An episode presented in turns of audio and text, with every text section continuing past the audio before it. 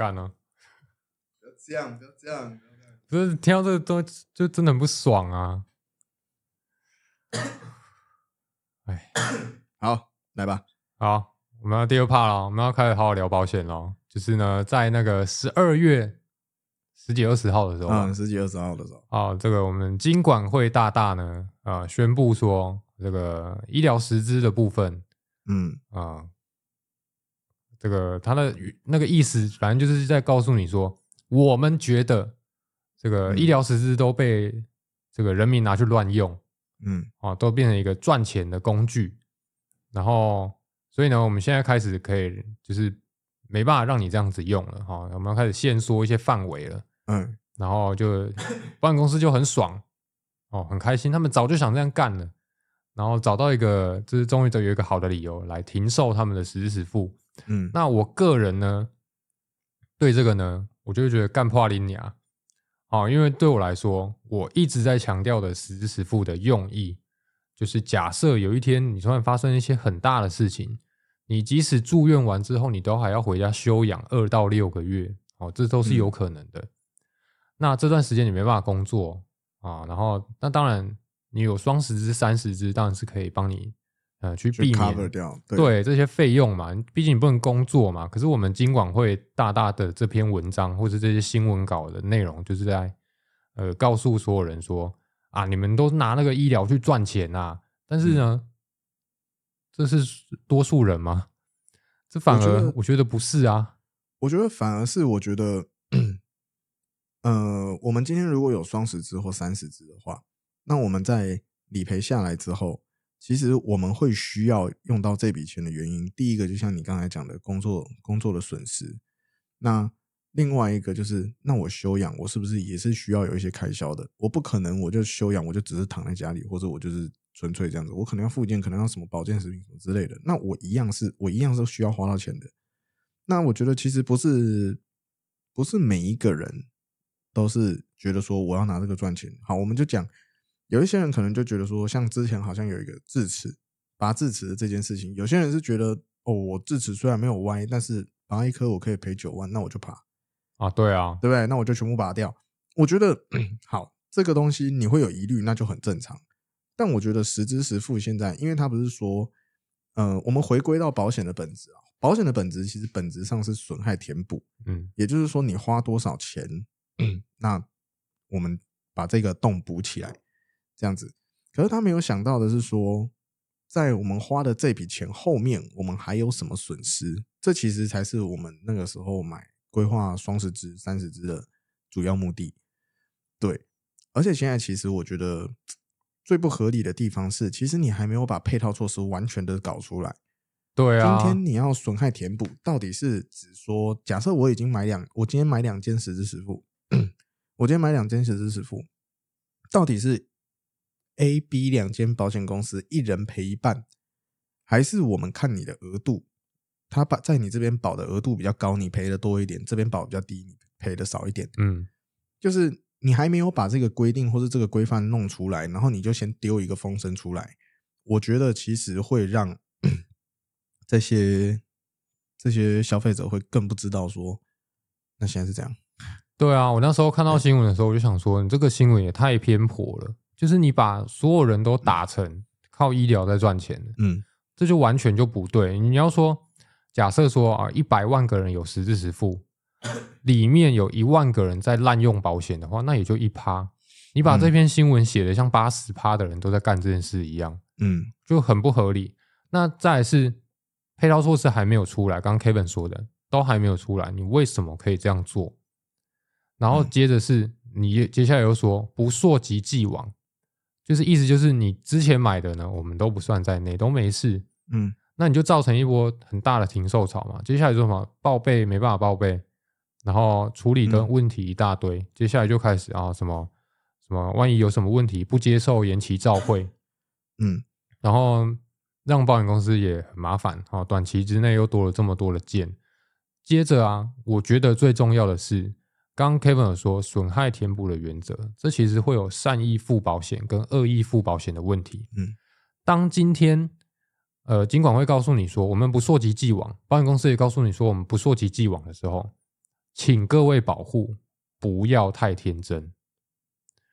当今天有任何一个法院判例告诉你说，我们认定这是恶意付保险，接下来就会每一间保险公司都想尽办法要把你搞到法庭上，嗯然后让法官去判断说这其实是恶意付保险，所以想尽办法不要赔你钱，这是绝对有可能发生的。所以如果你是业务，请你不要跟你的客户挂绝对的保证，因为这是不太可能的事情。接下来一定会有非常多法院的问题会产生。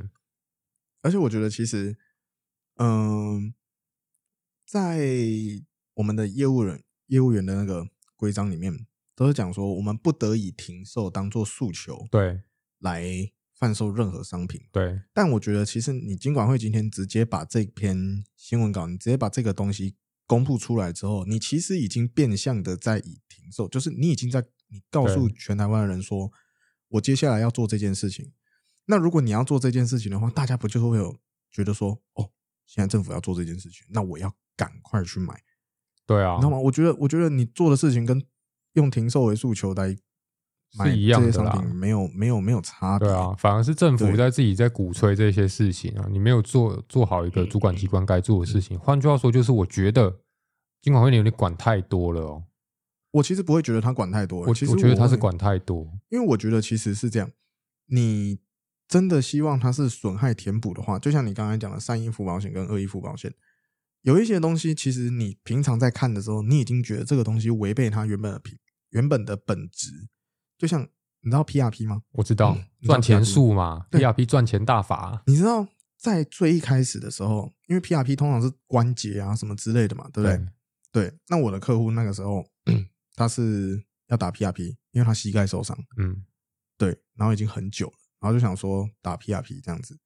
那打 PRP 一针就是一万多块，对，对，一针一万多块，那可能他一次就是要打个三四针，我不知道总共要打几针，大概三四针以上。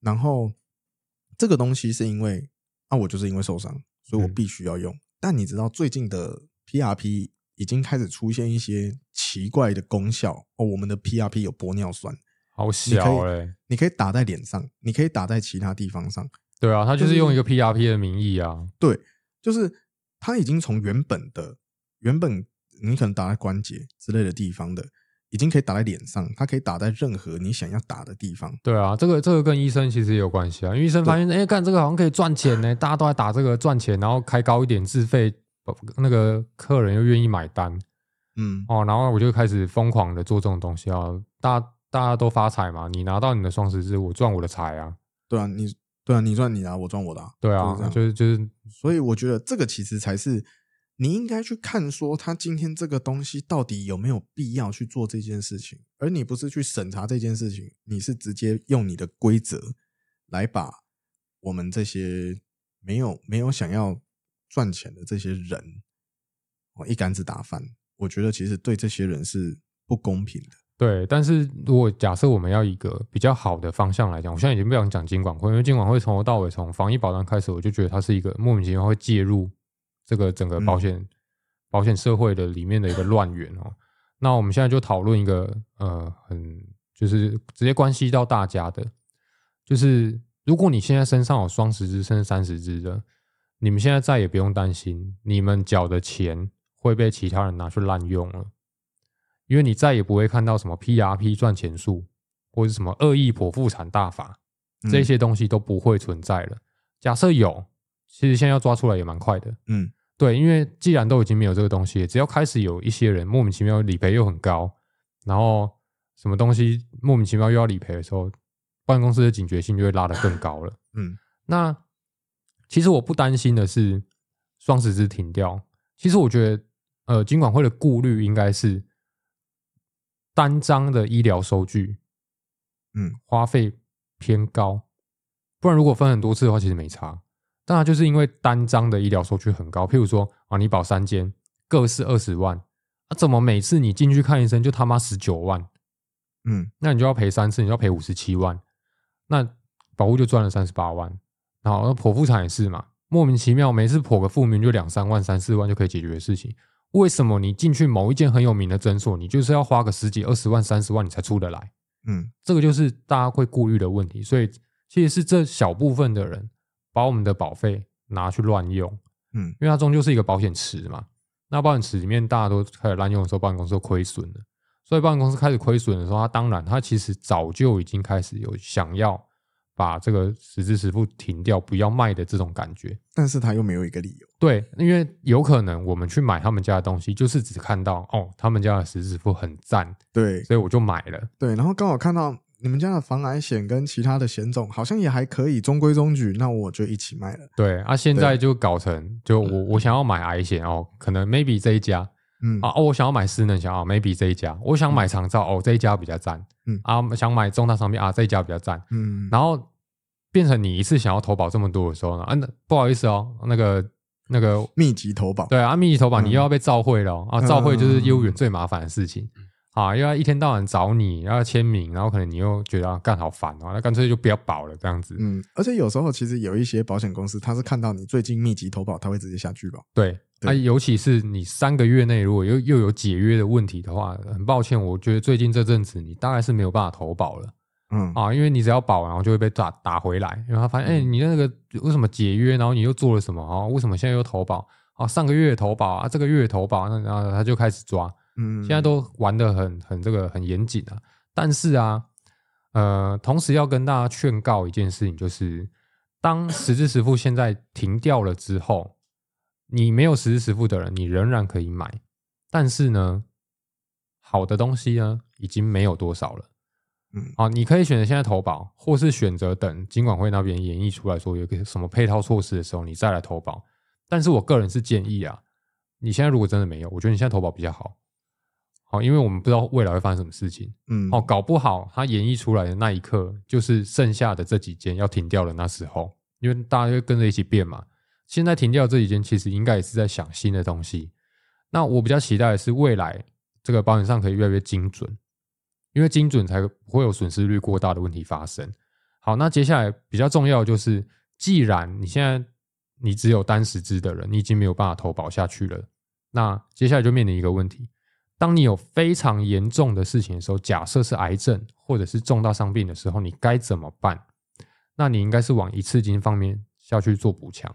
所以我预计这三到五年应该是防癌跟重大伤病的天下。我觉我自己觉得是这样。那假设你还有一些比较特殊的需求，不就是譬如说啊，你你可能有照顾过呃需要长照的人，哦，或者是家里面有人失能的，那你自然而然会往这方面去补强，因为这还是长久之道。那假设只是一时的医药费，那我现在已经明白告诉你，你已经没有任何赚钱的机会了。所以呢，呃，你目前应该是要往就是比较偏高的一次金下面下去做补强。就是如果你只是要玩实时实付，你完全没搞头了。嗯而且接下来你只要有任何的理赔过高的情形，你一定会被保险公司追到底，因为他们现在就很看重这件事情、嗯啊。第一个，因为在风口浪尖上啊，金管会也不想放过任何一件。其实我觉得保险公司有一个心态，就是我觉得他们一直在缓慢的释放一些消息，告诉金管会。那实际上是不是这样，我不知道，这只是我个人猜测。因为如果市场上都没有人反映这件事情，那为什么金管会要做这个决定？金管会难道难道神通广大会没事去查每一个人的病例，或是他嗯花了多少钱吗？一定是保险公司收到很多莫名其妙的 case 哦，然后觉得说啊，金管会是主管机关，是不是应该可以出来管一管？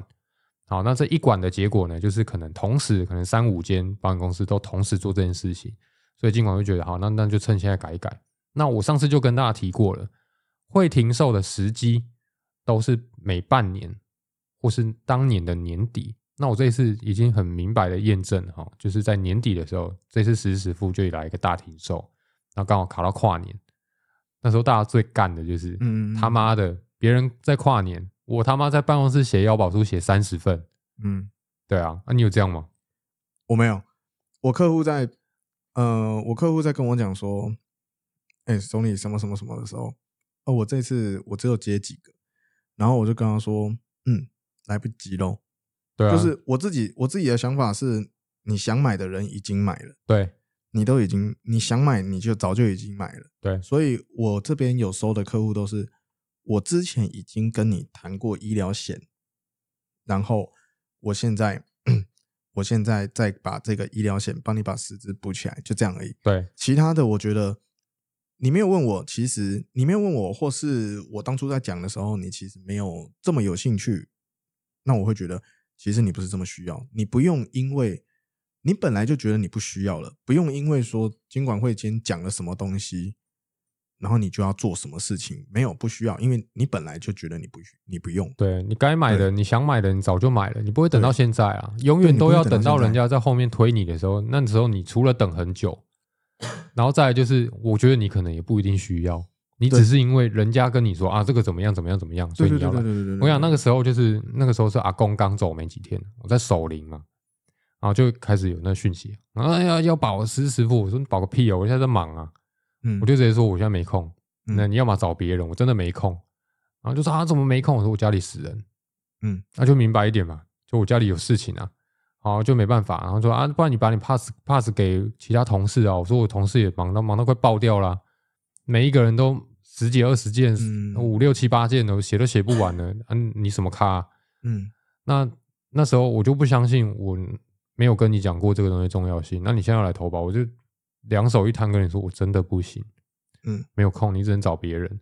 那实际上，那个其实，在保险的社团里面也开始有非常多，就是那那一阵子嘛，就说啊，我要我要保什么保什么，其实下面都会有一两个回复是啊，现在才想到、哦，对啊平常都没需求、哦，对啊，平常平常在问的时候，哎，你都说哦你不用，你不用，你不用，就是你会你会其实就会觉得有点无力。对，就人性嘛，对，因为我你到了这个时候才要我来，比如说，因为我们在台中嘛，你到了当天哦，当天这个商品要没的时候，跟我说，你可不可以来台北找我一趟？你妈吃屎，下午五点的事情，你下午两点就是下午五点，就我就不能不能不能再搞了。然后两点叫你过去，两点叫我过去，对啊，我那你当我很闲那你就帮他远距投保啊，啊？远距啊，没有，我那个时候跟他说，如果你真的要的话，有什么样的方法，哪个时间点你 O 不 OK？我说我可是不行哎，我要忙啊，要怎么样怎么样？然后那就拜拜。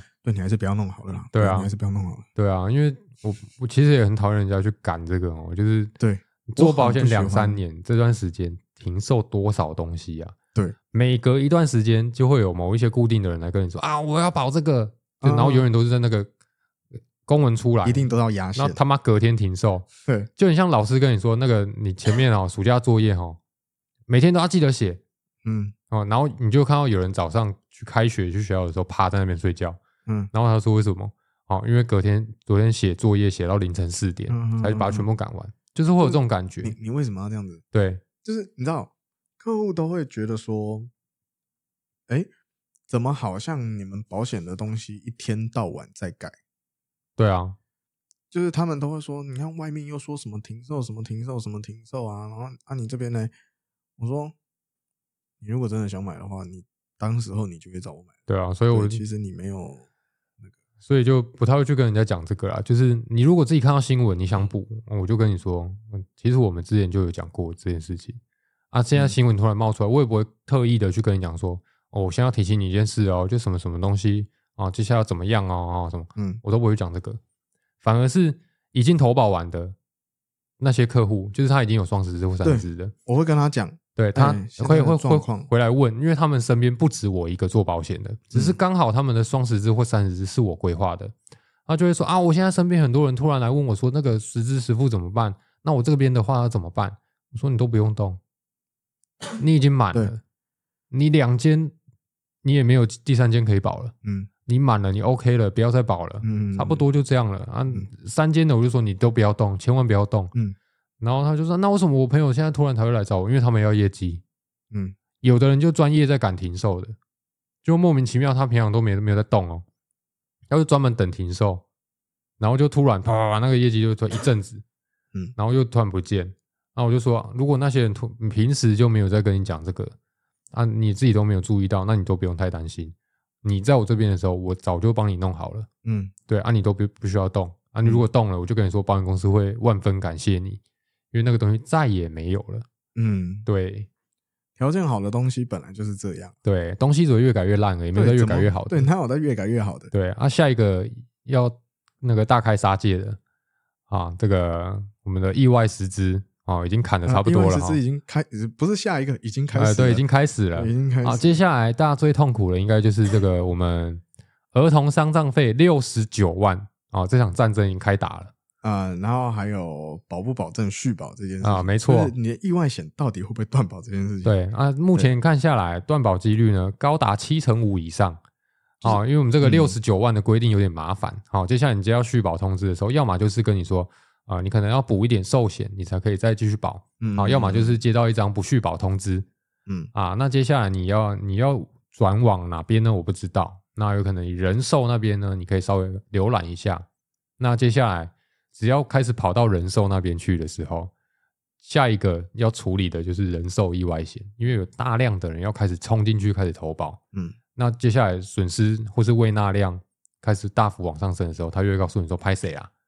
啊，现在就是、哎我们啊又要停对风险到了哈啊，这个未纳量足够了哦，我们必须得停了啊，到时候又是一段空窗期啊，甚至于我刚跟你前面跟你提到的啊，这个癌险啊，或者是呃重大伤病的部分，我也不知道，我只能预测短期内呢，应该会有蛮多人冲进去投保的。啊，那接下来商品的发展会怎么样？我不知道，但是我很期待的是费率越来越公平啊，这个医疗越来越精准，然后不要再有人拿去赚钱，因为有很多人心态是啊，我今天缴了保费，我就是要拿一点回来。哎、对，哎，没错，那这个呢，那我就不予置评。好，因为对我来说，我缴了一年的保费，可以买我今年平安无事，对我来说值得。就算他的保费蛮高的，我觉得换算下来一天也没多少钱。嗯，一个便当的钱我 OK。嗯嗯嗯对啊，如果你的心态不是这样，就三不五时要去搞一下你自己的话，我跟你说，你的身体总有一天会受不了。嗯你身体只要有经历过啊，这个切开缝合啊，或是做一些比较大手术，就算是微创啊，你只要打麻醉，你的身体有一天终究会不堪负荷，它都是一个身体的记忆点。你说它你会不会常感觉到身体不舒服？我不知道，但是我知道你如果常动到，你每动一次到，你的身体就差一点。不要说没影响，就是就不管你怎么补，是补不回来的。我不知道哎、我觉得盲肠好像没什么差。我觉得补不回来。我觉得你只要有开过刀，嗯，就算你是把那个不重要的器官啊开掉，这样、嗯你只要有开过，你的身体都会有个记忆点，然后你的抵抗力就没有像以前这么好。你怎么补都补，比如说你本来一百趴，嗯你要开盲肠，你可能掉到九十八，哦电池健康度，对啊，但但是 紧绷就是九十八啦，嗯就是没有办法再恢复到一百趴。那加上你如果常靠保险在赚钱的话，每次做个微创啊，十万啊，三十支三十万赚二十这样子，二十万可以让你身体的能量从九十八趴掉到八十五趴，你就只是在消耗你自己而已。嗯，我相信这些是你麻醉接受太多，你最后也没办法麻醉啊。那、嗯你就已经习惯那个东西了。就譬如说有很多人喝酒嘛，哦，你有酒瘾的人，你不容易麻醉啊。嗯你身体快坏掉不讲，你还没办法麻醉，你会很麻烦。你麻下去剂量太多醒不来，剂量太少你很痛。哎、哎你有开过刀吗？我开过，小时候开过一次疝气，哎、疝气要全身麻醉吗？有啊。我那时候，他那时候，我那时候小学二年级嘛，嗯然后开疝气，没开过刀，你知道吗？一直哭。嗯，然后那医生就说：“我等下请你喝可乐哈，那来盖上去三秒，我就砰就睡着了。哎真的是三秒啊！我那个时候就是一直听到别人说，我跟你讲了，那个东西盖上去三秒你就会睡着。对，那时候想说，怎么可能？我要挑战。我那时候就跟那个就已经推到手术室里面，手术室里面爆冷，很冷啊，超冷啊。超级冷，他还只给我一件手术袍，超级冷。然后我躺在那边，我说，他们说这个三秒钟就会睡着，是不是真的？他说，嗯，对，差不多三秒。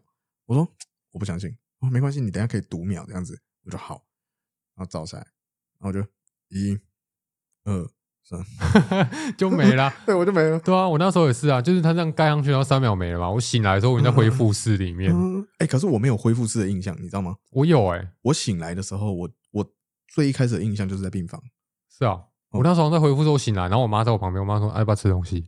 我说：“嗯，我说，嗯，嗯怎么在这里？呃，现在几点？我印象中只有这样，可以吃东西？我不知道啊。我妈就问我说：“什么会不会渴？会不会饿？还是什么挖哥的？会不会痛？还是什么挖哥？”我想到现在印象很模糊，我是进来醒醒来之后，我记得是在恢复室，我在医院没有吃饭的印象，你知道吗？不知道啊。我没有任吃任何东西，除了到最后面开始慢慢吃东西之外，其他我没有吃东西的印象。我就感觉他那个点滴打在那边，我就就很 OK 不知道我知道开疝气就是蛮痛的，我是开腹膜炎，然后然后你知道就是就是疝气就是膀胱这边会有一条，嗯然后那个疤现在还在啊，嗯然后你只要就是你就会不太想去碰那个地方，嗯，就你碰到你就会随时觉得我是不是指甲划过去它就会裂开，嗯。我到现在都还会这样，嗯。然后甚至去就是你会压，因为我是开左膀胱，然后你压右膀胱你会觉得没事，可是你膀胱有分左右吗？就是就是我们自己的左右边自己的左右边就是从中间切一半左右边这样分，我以为你有两个，没有啊，就是就是，哦。然后你会你你就会压右边没关系，嗯。可是你就不会想要去压左边，因为那边开过刀，哦，你就有一个阴影在那边。我觉得开刀是有阴影的，啊，我是会一直去压欸，你怎么手贱呢、对我就是一直去压，觉得我那个触感好好，我都没有哎、你知道我那个时候，你有插过尿管吗？没有。好，插尿管痛吧？呃，不会，就是有个奇怪的东西 就是感觉一直东西流流出来这样。对，就是有个奇怪的东西倒进去这样，然后还有那个那个叫什么，呃，引流管。那个我也没有，好，因为我那时候腹膜炎嘛，然后因为里面有一些积水啊，呃脏的不知道什么东西，对啊然后反正就是要把它导出来，上面一直，下面一直，上面是在肚子的地方，下面是在接近膀胱的那个位置，下腹。好，上面那只那个时候要抽起来的时候，他就跟我说，那有坐月点痒痒的这样子啊，没有，我跟你讲，不是痒痒的，很痛。它是一种很奇怪的感觉，很闷，然后它就感觉你就感觉好像什么东西从你的身体里面出来，有点痛，不是太痛，就出来了。OK，在上面的这一根、嗯比较短，我不知道我不知道多长，你知道男生对长度是没有概念的，啊我不知道多长，他可能十五公分吧，可能十五公分，十五公分多长这样吧，差不多哦然后然后我就觉得 OK 还好，过了几天之后，等到下面那一只它也要也变清澈了，要把它拔出来的时候，他说 OK，那我们现在吧，我就我就想说，应该跟上一个差不多，吧，应该跟上一个差不多。我下面那只爆干长，下面那只超级长，它就开始也是不会痛哦。痛爆，你知道？而且那不是那种，那不是那不是那种很一般的痛，它是那种很闷就，然后很奇怪。伸，进去的那种痛。很，奇怪有东西在里面跟着肉缠在一起，然后这样拉出来那种痛。对对对，对对对，而且你知道，因为啊，那个时候在八零三，国军总医院啊，对国军医院啊、真的，我那个时候在那个当下的时候，看到蒋中正，不是不是，我那个时候在当下的时候，我就我就有一种觉得说，是不是国军医院都觉得人只要没有死都是没有关系的？我感因为他们他们其实其实一般来说战争来说，他们的任务是哦，这个反正不军要死对军人不要死就好了对，不。要死就好。然后我他那个时候他拉出来的时候，你知道很长，那一条超级长，我已可以卷经看到它的那种，呃，我不知道可不可以卷，但是你就自己觉得很长，对我体感很长。然后我他抽出来的时候，我就已经他抽还抽不到一半，我就停停停停停停，那一个一个女生这样，我说哎、停停，可以可以可以可以等我一下吗？你让我很痛休息一下。然后他说哦，可是我这样子慢慢拔的话，你会比较痛苦哎。我说快一点的话会比较不痛苦吗？他说嗯，应该会，应该是什么意思？我不要给我不要给我这种不确定都很痛对，啊。不要给我这种不确定的答案。然后他就说，我就我就想说，好，OK，你就一次拔吧。他就把它抽出来，说很快也没有很快，就是也是这样，他就只是一鼓作气的把它拉出来，这样子。你知道，在他拉出来那种感觉，你会有一个想法，是你很像什么战斗陀螺什么之类的，就 拉那个嗯黑凤凰，然后你就你就感觉被拉出来，而且你知道，男生的下腹就是下方部位有一些比较呃哦，可能对男生来说蛮重要的一些地方，蛮蛮重要的一些器官。他从那个位置把东西拉出来的时候，你会有一种感觉，这样蛋蛋很痒，不是，你会有一种你的那个灵魂快被他从那个地方拉出来的感觉，哇，超级奇怪。他在拉出来，他在拉出来的那一刹那，你会有一种，你会有一种感觉。你看过模仿阿嬷吗？我看看过，那个阿嬷出体的那种感觉，你知道会有那种，会有那种，会有那种你的灵魂被拉出来的感觉，非常恐怖。你的灵魂都在下半部。呃，不是这样，是他从下半部被拉出来。我我我我是觉得你的灵魂应该在下半部，就你是基督徒嘛，你嗯，基督徒就就上半身是基督徒而已，下下半身都不是。哦，这个是可以讲的吗？这个是可以讲的吗？嗯，然后，哦，那一次，那一次之后，因为我是开那个嘛腹腔镜，对啊，哎，那个是三个洞，对不对？对对，肚脐一个，然后上面这边一个，下面这边一个，然后那个时候他在问说：“哎，我们有两种手术可以选哦。”我说：“哦，有哪两种？”他说：“第一种是传统的，谢谢你，我知道是传统的。”我说：“我的意思是说这个东西是怎么开？”他说：“哦，就是把你切开，然后把你的大肚皮翻起来，把里面的东西剪掉，然后再把它缝回去。就男性剖腹产的意思啊。对，然后然后我就想说，呃，我不知道这个东西正正常来说是不是这样形容，但你形容的有点恐怖。然后他就说，我说腹腔镜呢？腹腔镜就是打三个洞，呃，然后呢，然后进去把它剪掉，然后再把它缝起来，跟刚刚的有什么差别吗？他说一个是打洞，一个是切开。我说那打洞好了，哪一个比较哪一个比较不会那么痛？他说，嗯，腹腔镜恢复的会比较快。我说好，那就腹腔镜。他有没有问说有没有保险啊？他有问吗？因为自费啊，腹腔镜自费啊。对，他有问说你有保险吗？嗯，哎，他好像没有问。现在医生不是很常会问说啊，没有没有保险不？他会问他一开始的时候不是会问职业吗？啊，你就说你保险业务，我是保险业务啊。哦，他可能就他可能就没有，就懒得问了啦。对对对，哎呀，一定有啦。不然现在其实开刀的时候，他都会问说啊，你有没有保险？嗯，哦，对对啊。你知道我上个月接一个剖腹产的，他前前几年跟我保那个元大 JR，嗯，然后他只有一间实支实付哦，就我我帮他保的。然后但现在两年多过后嘛，他跟我说怀孕了，然后我就说啊怀孕啊怎样？他说我可能需要剖腹，我第一时间很紧张。他说：“你不要搞我，嗯嗯嗯嗯，你不要给我恶意剖腹产。”结果结果他不是，他他说我小孩太大只了，哦巨婴，对，他说我小孩头太大，也不是巨婴哦，多少三千五？没有，我跟你讲，他体重也没有到三，他体重三零四零而已哦，哦三零三千出诶，但头多大你知道吗？头围超过三十六。哎，我你知道男生对长度是没有概念，我跟你讲，我回去翻，回去翻那个条款啊，他不是有那个就是。可以可以申请的，嗯，就看到一条头围大于三十六，哦，刚刚好，大于等于三十六，而且它有，它是那个胎位不正，右胎位不正，哦，然后超音波照片有，嗯，然后就这样就没问题了。因为我客户也是胎位不正，然后加上他脐带好像也不是在很很很好的地方，然后那个时候就要剖腹。他那时候说要剖腹的时候，他说可以赔吗？可以赔吗？就是他的保险可以赔吗？我说。剖腹是你自己想剖的，还是医生告诉你你必须要剖？他说啊，医生就跟我说，宝宝的脚是朝下的，所以要剖腹啊。啊，对，那就我说只能剖，那那那那就可以。对啊，因为因为有我，你知道，我每次跟就是女生讲这个，嗯，就是她可能未来可能会成为孕妇，她都会先问说啊，我生小孩可以可以领保险吗？我讲我都强调一件事情，生小孩是生病吗？怀孕是病吗？哦，对，我的我的想法都是，今天保险是让你生病或者意外用的。你要说啊，我生小孩是意外啊，那他妈是靠背啊！我跟你讲，我在我在讲的时候，我在跟客户就是介绍我们的保障内容的时候，都会先跟他讲，意外险不是都会讲要突发、要外来、要非疾病，对不对？我就会问说，打球算不算意外？算。切菜切到手是不是意外？是。怀孕是不是意外？啊，有些客户就会说是。我说好，我们一个一个看，哎，是不是病？是不是生病？不是。有没有外来？我的确需要一些外来的东西，对对，要有一些助力嘛，对对对，要有一些助力，没办法，对吗？你不是什么玛利亚，对对对，OK，有没有突发？不突发，对啊，知道会发生这件事情，对啊，对，所以我通常都是就是讲说，怀孕又不是生病，你会觉得你生小孩你是在生病吗？嗯，说我过得蛮痛苦，这样不像生病吗？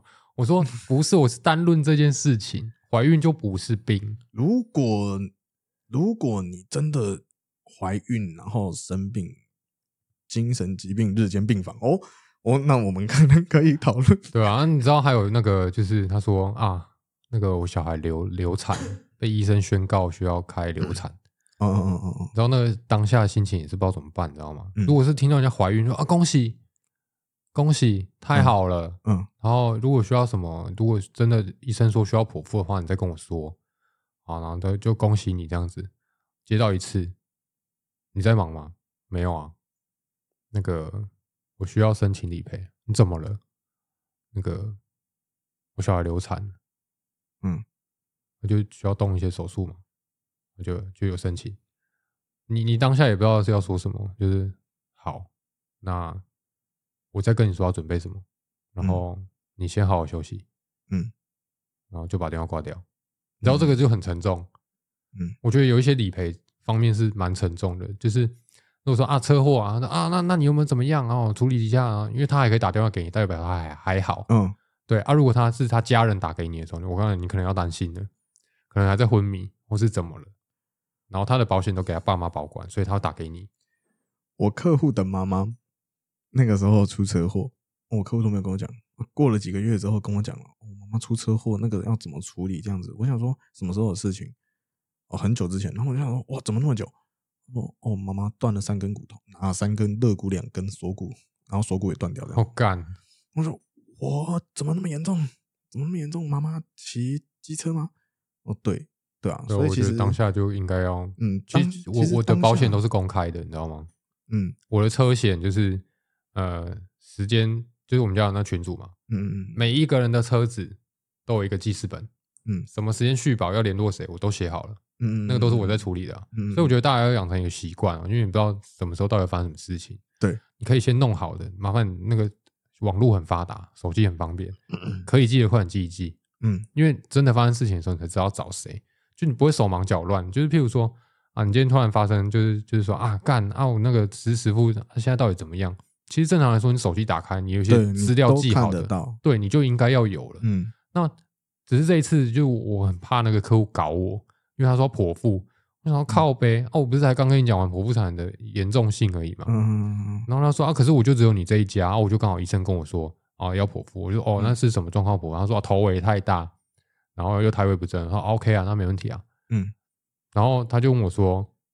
那个我的额度有多少？那我就开始又有一点害怕。什么叫额度有多少？然后我就查那个条款，然后把那个额度贴给他。他说：“好，OK。”嗯，我我不知道，我就我就说，而且他我觉得他是天使客户，因为他跟我说那段时间，呃，是就是瓦工身体开始走下坡，大幅下坡那一段。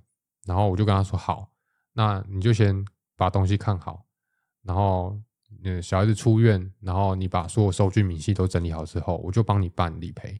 嗯，然后刚好没多久之后，我阿公走了，然后我在就是呃帮阿公处理这些事情的时候，他就跟我说，那个理赔，呃，那个收据我都整理好了，但是啊，我自己拿去就好了。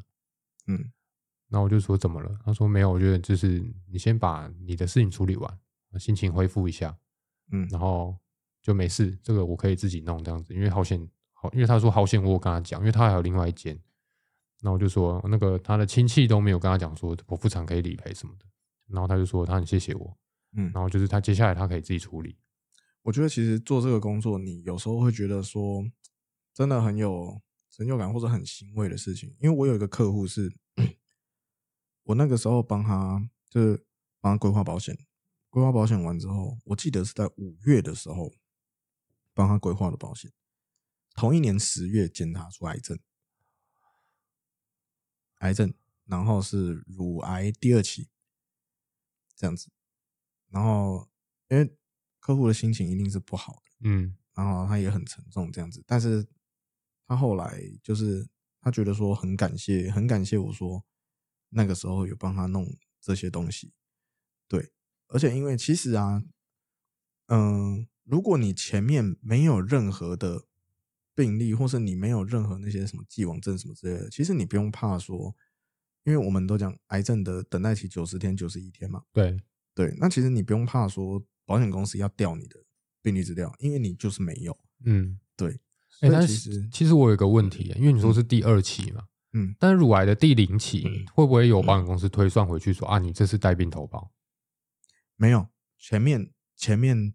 都没有任何的，没有任何记录，他就会说啊，那就是没办法，就是那么不幸，就是就是刚好就是你这样子。对对，就刚好就是你。哦，所以其实他不会有什么，就是譬如说啊，这个癌症的可能呃并发的时间可能长达三年，哦，那你在这中间有去投保，那他不会往回推说推算说这个时间可能差不多三年这样子，他不会。没有，我在送理赔的时候，理赔很干脆就直接下来了。哦，那这样子就也没有到很干脆啊，他还是有掉病例。对啊，但是正常短期出险啊。对，就是因为前面什么东西都没有，而且因为他是老师哦，所以其实他都有在检查，只是前面检查东西都没有啊，就是都没有任何的问题。然后突然就检查就第二期这样子。对，是直到那十月那个时候，对，然后他自己去做检查，嗯，检查到了，那就真的没办法。对，就没办法。其实我有时候就是经历过瓦工这样子的事情啊，我有时候会建议大家说，就是假设啦，你有长期去某一间医院，有时候我们说看医生有一个看眼缘，嗯就是你觉得跟他合不合？但是我觉得合不合是一个其次。你、嗯我知道你相信他，因为我们都知道要相信专业。嗯但是有时候，如果身边的人都跟你讲说，我觉得你再多看两间哦，嗯我觉得你要听进去，就真的去多看两间，嗯因为有可能每一个医生的诊断都不一样。你知道我有一个护理师朋友啊，然后他就我就问他说：“哎、我问你哦，啊，你待的那一科是真的有这么好吗？”他说：“我从来不觉得那个医生很棒。”我说：“我说为什么？”然后说：“有的病人跑来找这个医生，是因为这个医生无论如何都会跟你说要开刀，这是顺了病人的意。但是这个病人前面就已经看了五六七八间了，每个人都跟他说药物治疗就好了。为什么到我们医生这边，医生说要开刀？那你说前面医生有诊断错吗？诊断东西都一样，只是差别在跟你说，他跟你说他要开刀而已。所以他说，其实就算看很多医生也没差。其实那他说的要开刀，他看了这么多医生，到了这个要开刀的，其实就是那个客户其实是想开刀，对，，他是想开刀，但是其他人没有想要让他开刀，意思觉得药物治疗就好了。嗯所以那再加上说，假设说今天你看 A 医生、B 医生、C 医生，每个人下的诊断都不一样，那靠药，那你就只好再多看两间啊。嗯就一个普遍，所有医生都认为是那一个的，大部分十之十之八九就是那个症状了。嗯你看一间觉得好像怪怪的，身边的人都跟你讲说，你吃这个药怎么没有改善？啊，什么状况好像看起来好像越来越差。所以我觉得多看几间医生，我居然觉得没差。我嗯以前的我会觉得这样很浪费医疗资源，嗯可是现在经历过瓦工这件事情，我会觉得，如果你想要身体真的很完美很好，我觉得多看几间没有差，然后多去做一些检查，对你没有坏处。但是啊，假设说你是一个很有风险意识的人，你本来就会定期去做这件事情，请你一定要把你的保险保好，因为嗯你这么频繁的在看医生，你就是怕自己会有问题。嗯那通常你怕自己会有问题的时候，有时候你可能是大部分是经济支柱，嗯哦，要不然就怕死。嗯那不管哪一种，有保险对你来说总归是好的。对保险是好东西，嗯，差别在你会不会运用。对，没错，而且其实要跟大家，我其实一直以来都有一个观念，我的想法就是，其实不管你买的是什么保险，你有买那就是不错。对你后面看你要加什么东西，你再加就好了。对啊，对，但是你一定要把你自己的保险帮他搞定。对，重要的是不要因为缴保费，然后影响到自己的生活。哦，这就很不应该。对对对对啊，就是总不可能说哦，保险一年哈缴十万啊，一年才赚三十万，那三分之一都给保险了哦啊，这是很傻的事情。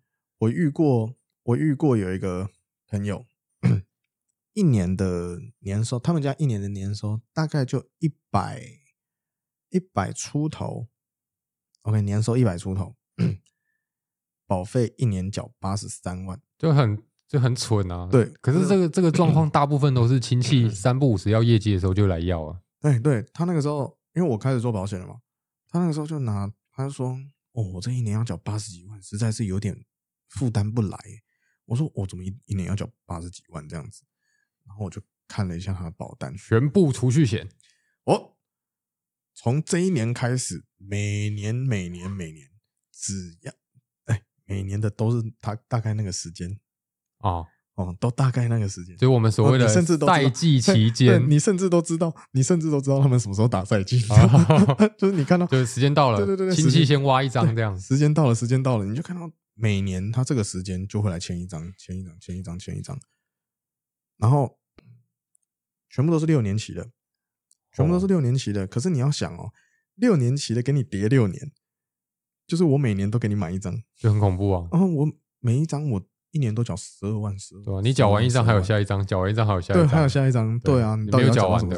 对啊，对啊，啊，通常这个 这个保额，你缴十二万，那个保额不会低啊。啊，有时候这个有时候你可能你买一买哦，可能这个遗产税哦，哦，搞不好都要被列入了。对哦，你买到是这样子，有可能。所以我觉得其实大家在买保险的时候，还是要考量一下自己的经济能力。对，不要影响到自己为原则啦。你可以先把基本的弄好，然后我们再去补充其他的东西。对啊，先有基本再想别的嘛。对对对对对对啊，不是说哦，我觉得因为比如说像我外婆失能，我就觉得哇，失能好重要，我把钱 all in 失能险，我这是蛮蠢的。对不对？对，把钱 all in 失能险，跟把钱 all in 宏达电，对不对？嗯，你是不是有一天如果它整个整个爆炸的时候，你就再见了？对啊对，对啊。好啦，那这就是我们今天想要跟大家分享的，那我们就下次再见啦，拜拜拜。